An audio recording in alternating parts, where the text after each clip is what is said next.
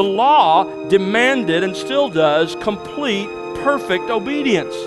So, achieving righteousness by our obedience to God in a way that satisfies God's standard is utterly impossible. This righteousness based on law will never get you into God's presence.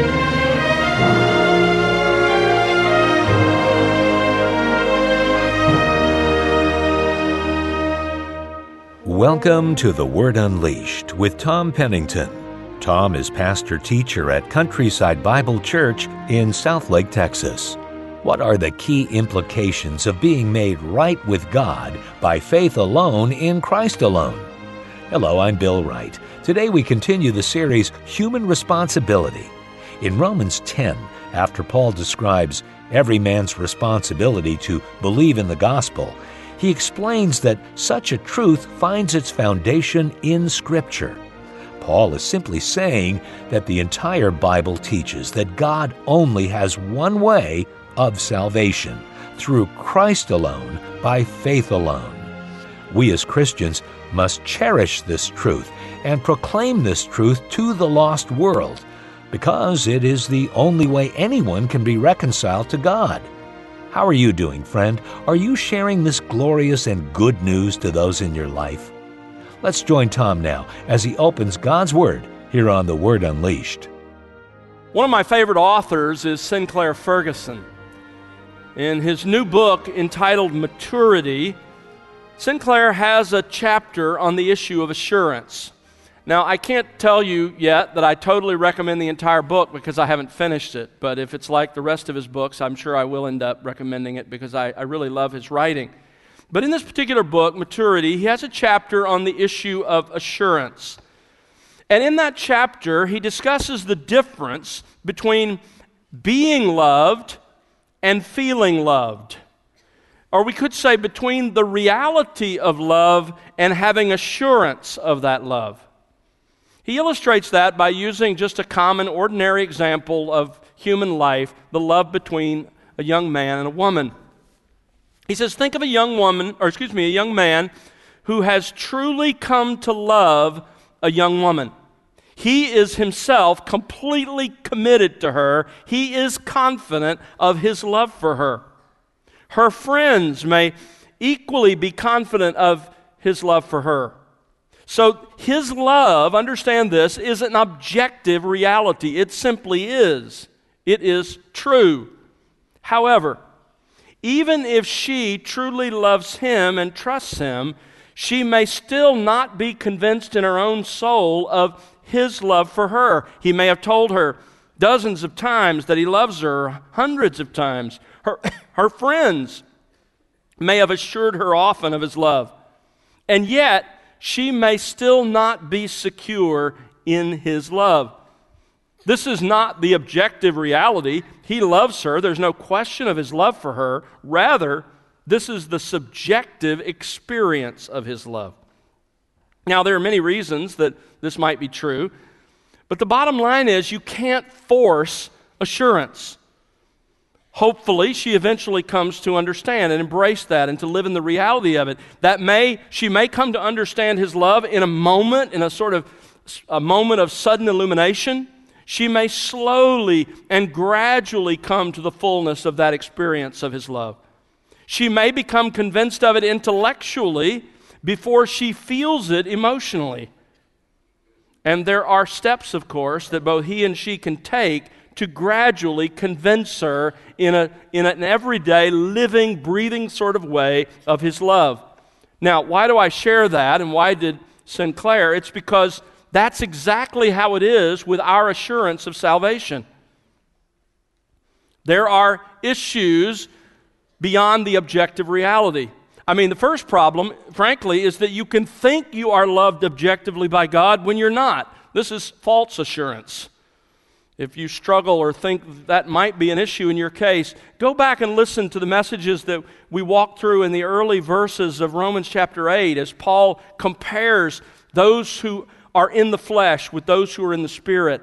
Or read 1 John, a book given to us to help us understand whether or not we're truly in Christ. But the other problem is even more common, I think, and that is you can be genuinely loved by God and yet not have fully come to enjoy the reality of that love subjectively. How does that happen? How can we come to a deeper subjective appreciation of the reality of God's objective love? Well, today, I think Paul helps us in the passage that we come to in Romans. He helps us grow in our subjective experience of the assurance of God's love. How does he do that? By helping us understand the objective reality of God's commitment to us and God's promises to all who have come to faith in Christ. We're studying Paul's explanation, the larger section here, of the reality of human responsibility.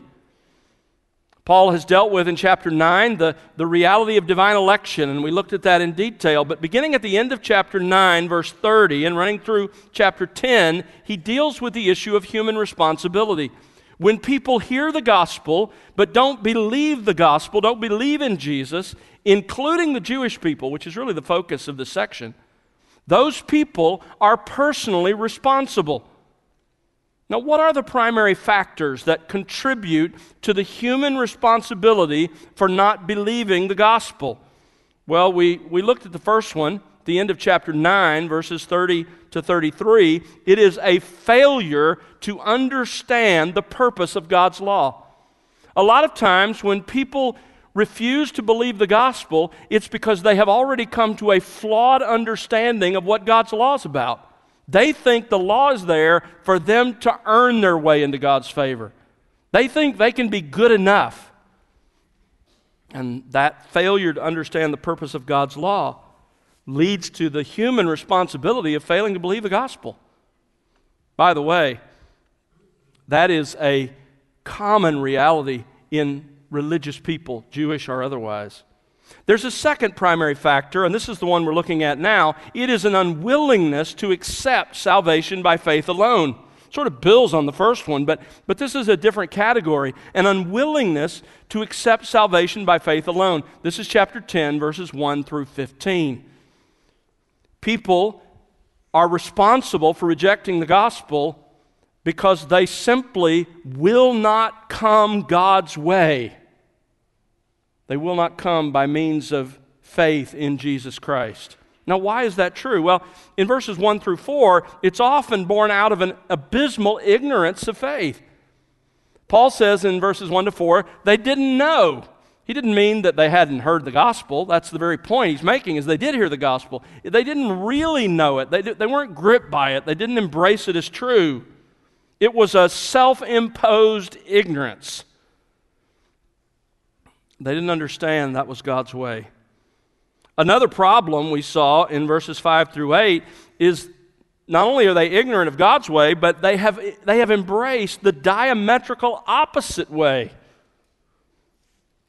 They have embraced the righteousness based on law. Look at verse 5.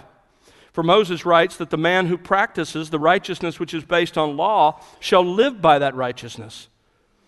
Paul is really implying here that the Jewish people didn't take the law of God seriously enough. It wasn't enough to keep it pretty well, more than not.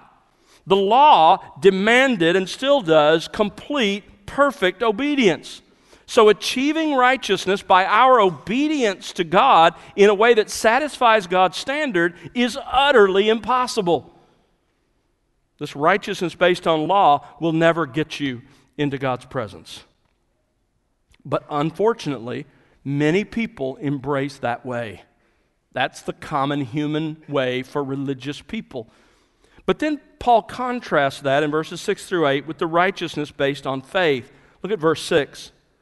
But the righteousness based on faith speaks as follows Do not say in your heart, Who will ascend into heaven, that is to bring Christ down, or who will descend into the abyss, that is to bring Christ up from the dead.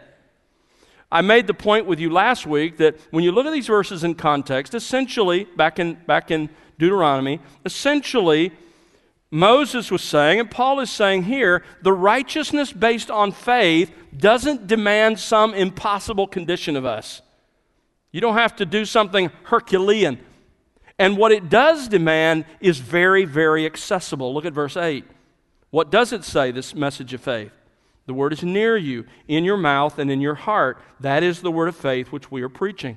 You see, to gain a right standing before God doesn't require some Herculean, superhuman effort from you. It's easily accessible because it only involves your mouth and your heart. How? How does it involve your mouth and your heart? Well, he explains in verses 9 through 10 when he explains the dual aspects of faith. Here's what faith is. Here's what it looks like. Saving faith has two basic aspects. Number one, verse 9, believe in your heart that God raised Jesus from the dead. We, we unpacked that and all that that means. I'm not going to go back over that, but let me summarize it for you this way.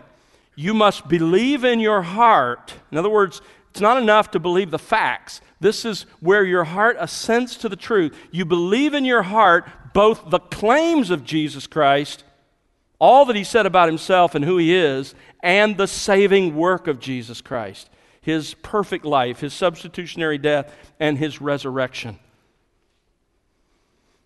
The second aspect of faith is found also in verse 9. It is you must confess with your mouth Jesus as Lord. What does that mean? Confess with your mouth Jesus is Lord. Well, we looked at it again in great detail last time. It means two things. It means that you confess that Jesus is God, He is God. And secondly, it means you confess that He is your master, He, he is your owner. You belong to Him. Now, I noted for you that this confessing with your mouth Jesus is Lord includes repentance from sin because it means completely renouncing and rejecting your old master, sin and self and Satan. If you're going to own Jesus as master, then you can't hang on to you as master or sin as master. So it includes repentance. It also includes trusting in Christ alone for salvation. He is your sole hope and submitting your will to Him. Jesus is Lord. So, those are the dual aspects of faith.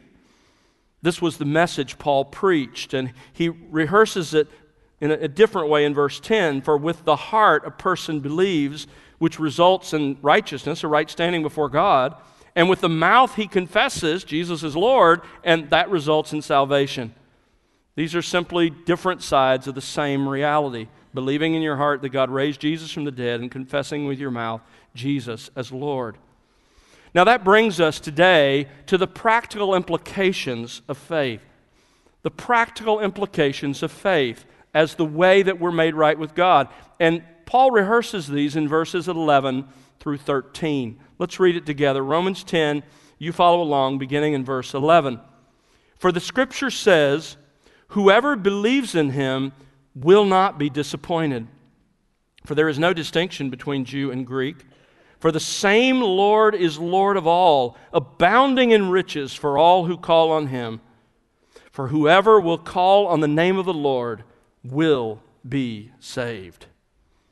Now, having explained to us the only way to be right with God is the way of faith alone in the work of Christ alone. That's what we studied in the previous section. Paul now wants to show us the implications of that way of faith. Here he draws out the key implications of the way of faith. You'll notice that verse 11 begins with the word for. This shows that he's still building on that same concept of this, this way of receiving righteousness based on the work of Jesus Christ received by faith. So let's look at these implications then. Here are the key implications of the way of faith that is, being made right with God by faith alone in the work of Christ alone. The first implication he draws out here is this its foundation is scriptural. The foundation of this path of faith as a way to be right with God is completely and utterly biblical. You see, Paul's not done proving to us that this way of being right with God is what the scriptures teach.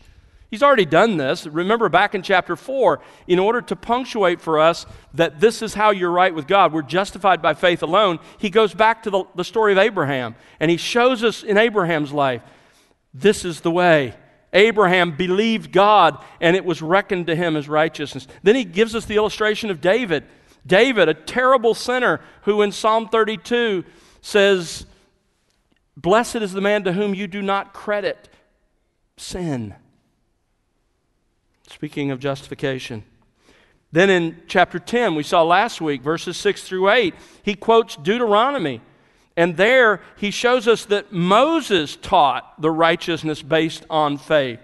So the Old Testament is replete with this way of salvation, this path to be right with God. But to drive home his point, Paul here in our text quotes yet another Old Testament text to that end. Look at verse 11. Notice how it begins. For the scripture says, for the scripture says, whoever believes in him will not be disappointed. Now, Paul has already quoted this verse, but he's given us a fuller version of it at the end of chapter 9. Go back to chapter 9, verse 33. Just as it is written, Behold, I lay in Zion a stone of stumbling and a rock of offense. And here's our text, and he who believes in him will not be disappointed. Now, there in chapter 9, verse 33, Paul's emphasis in quoting that, that passage is on Christ as the cornerstone. That's really the focus. Christ is the cornerstone that God Himself has laid, and yet He's been rejected by men. Here in, in verse 11, he quotes that same passage again, but with a different point of emphasis. Instead of focusing on Christ as the cornerstone, here he's focusing on faith, on believing. He wants to emphasize the critical nature of faith. This verse, by the way, verse 11, is from Isaiah 28, verse 16. Look at verse 11 again. Whoever believes in him will not be disappointed. Paul's argument is that this Old Testament statement from the prophet Isaiah is teaching this that faith and faith alone is the sole means of being right with God. We looked at it when we were at the end of chapter 9, but essentially, God has laid this cornerstone, this massive stone against which everything is to be trued. And you, every individual here, only has two choices. Either you can, you can fight against that stone with, with antipathy or you can react with apathy, and either way, you will be shattered by the stone. Either you'll be shattered by your resistance in this life, or at the judgment, you'll be crushed by it. Or the other option is to throw yourself completely on that stone as your only hope. And if you do that, then you will not be disappointed. That's what he's saying. You throw yourself on the stone in faith and total trust and dependence, and as a result, you will not be ashamed. Now, look at what verse 11 says Whoever believes in him, obviously, we're talking about Christ, we're talking about Messiah, the cornerstone. And it says believes in him, could also be translated believes on him. This expression describes more than simply believing the facts about Jesus of Nazareth. Rather, it is entrusting yourself to someone. That's what it means. To believe on someone is to entrust yourself to them. This is the third element of faith, fiducia or trust that we talked about last week. You must throw your entire reliance on Him as the only source of your support and hope of heaven. Notice, I love this in verse 11. All that Isaiah requires is to believe and nothing else. Now, don't misunderstand. That's not faith as you define it. That's faith as God defines it, as we just saw back in verses 9 and 10. But where there is faith like that, where you believe in your heart the claims of Jesus and his saving work, and you, you confess him as your Lord, as your God and your Master, where there's that kind of faith, notice what he says Whoever believes like that will not be disappointed. Now, I have to tell you that in some ways, that's a, that is a disappointing translation. Because when we use the English word disappoint, it's kind of a weak word. I mean, you know, it'd be like if you go to lunch after the service and you're sitting there in your favorite Chinese restaurant. I just threw a craving on a lot of you. I'm not going to the Chinese restaurant because you'll all be there. So, but you're sitting there in your favorite Chinese restaurant and you look down through the list and, uh, and you, you order your favorite thing on the menu pad thai or whatever it is. And the waiter, the, is that, I don't know if that's Chinese or not, but, but the waiter comes and, and the waiter says, I'm sorry, we don't have that today. What are you? You're, you're disappointed. Oh, I'm disappointed. That's not this word. As we saw back in chapter 9, verse 33, this Greek word that's translated disappointed means to be dishonored to be disgraced, or most often to be put to shame. It's the shame and disappointment that would come to someone whose faith or hope is shown to be vain, to be empty. And notice Isaiah uses the future tense, and Paul reflects that in his quoting of it here will not be disappointed. He's pointing to the future. Specifically, he's referring to the future judgment.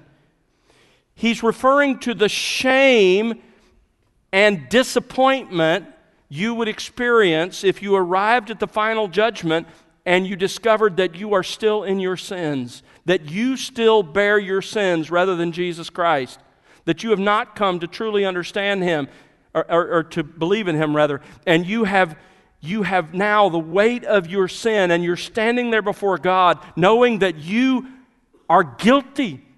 He knows everyone. He opens, as, as Revelation 20 describes, he opens all the books, and all the books are unfolded. The story of your life and every single sin you have ever committed is in the omniscience of God, imprinted in his divine memory. And you are exposed for the sinner you are. And you will then be put to shame as he says, Depart from me, I never knew you, into everlasting punishment. That's what this word disappointed means. It means permanently, eternally put to shame. Let me just say, if you have not thrown yourself on the cornerstone, on Jesus Christ, that is what awaits you. You will be put to shame in just that way. But if you have believed in Jesus Christ, this is God's promise to you. Look at verse 11 again. God promises that if you have put your faith in Jesus Christ, the cornerstone, in the way that we've just described in verses 9 and 10, you will not find yourself put to shame at the judgment. It's not going to happen. It can't happen. You will never be disappointed. Now, Paul's main reason for quoting this Old Testament text is to prove that faith, faith alone, in the work of the Messiah alone, has a solid scriptural foundation. Folks, you don't have to wonder if this is God's way because He has expressly declared it in His Word. There's a second implication that Paul draws out here in chapter 10, and it's it's this its application is personal. Look again at verse 11. For the scripture says, Whoever believes in him will not be disappointed. Now, Paul does something here that you unfortunately are not able to see in most of your English translations. In spite of his profound respect for Scripture, he believes it is the inerrant, inspired Word of God. That's clear from so many texts. But here, under the inspiration of the Spirit of God Himself, Paul intentionally changes the wording of Isaiah 28 16. As I said, it's not easy to see, particularly in the NAS. If you have the, the ESV in this case, uh, most of the time the NAS is more literal. I think in this case the, the ESV wins. But here's, here's what I want you to see. Look at your Bibles and notice what Paul says in verse 11. It says, Whoever, note that word, whoever believes.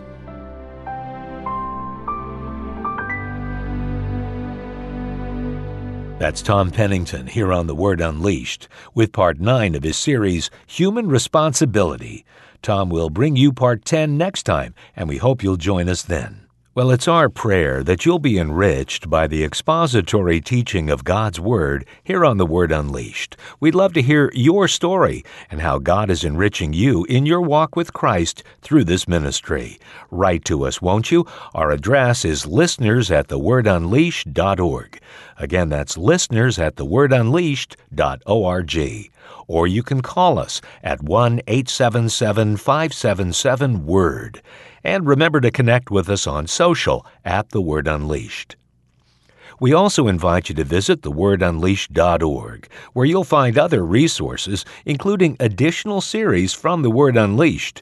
That's thewordunleashed.org.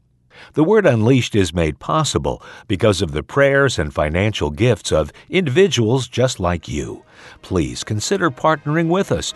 You can find out how to do so by visiting thewordunleashed.org. Again, that's thewordunleashed.org. And now for Tom Pennington and the entire team, I'm Bill Wright. Thanks for listening to The Word Unleashed, exalting God's glory, explaining God's truth.